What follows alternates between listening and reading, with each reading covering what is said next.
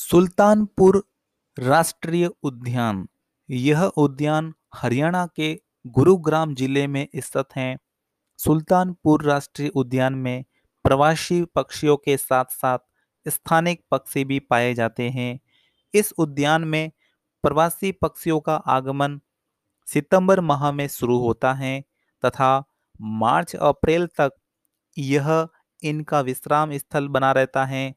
ग्रीष्मकाल तथा मानसून की अवधि के दौरान स्थानिक पक्षियों की विभिन्न प्रजातियाँ यहाँ देखी जा सकती हैं।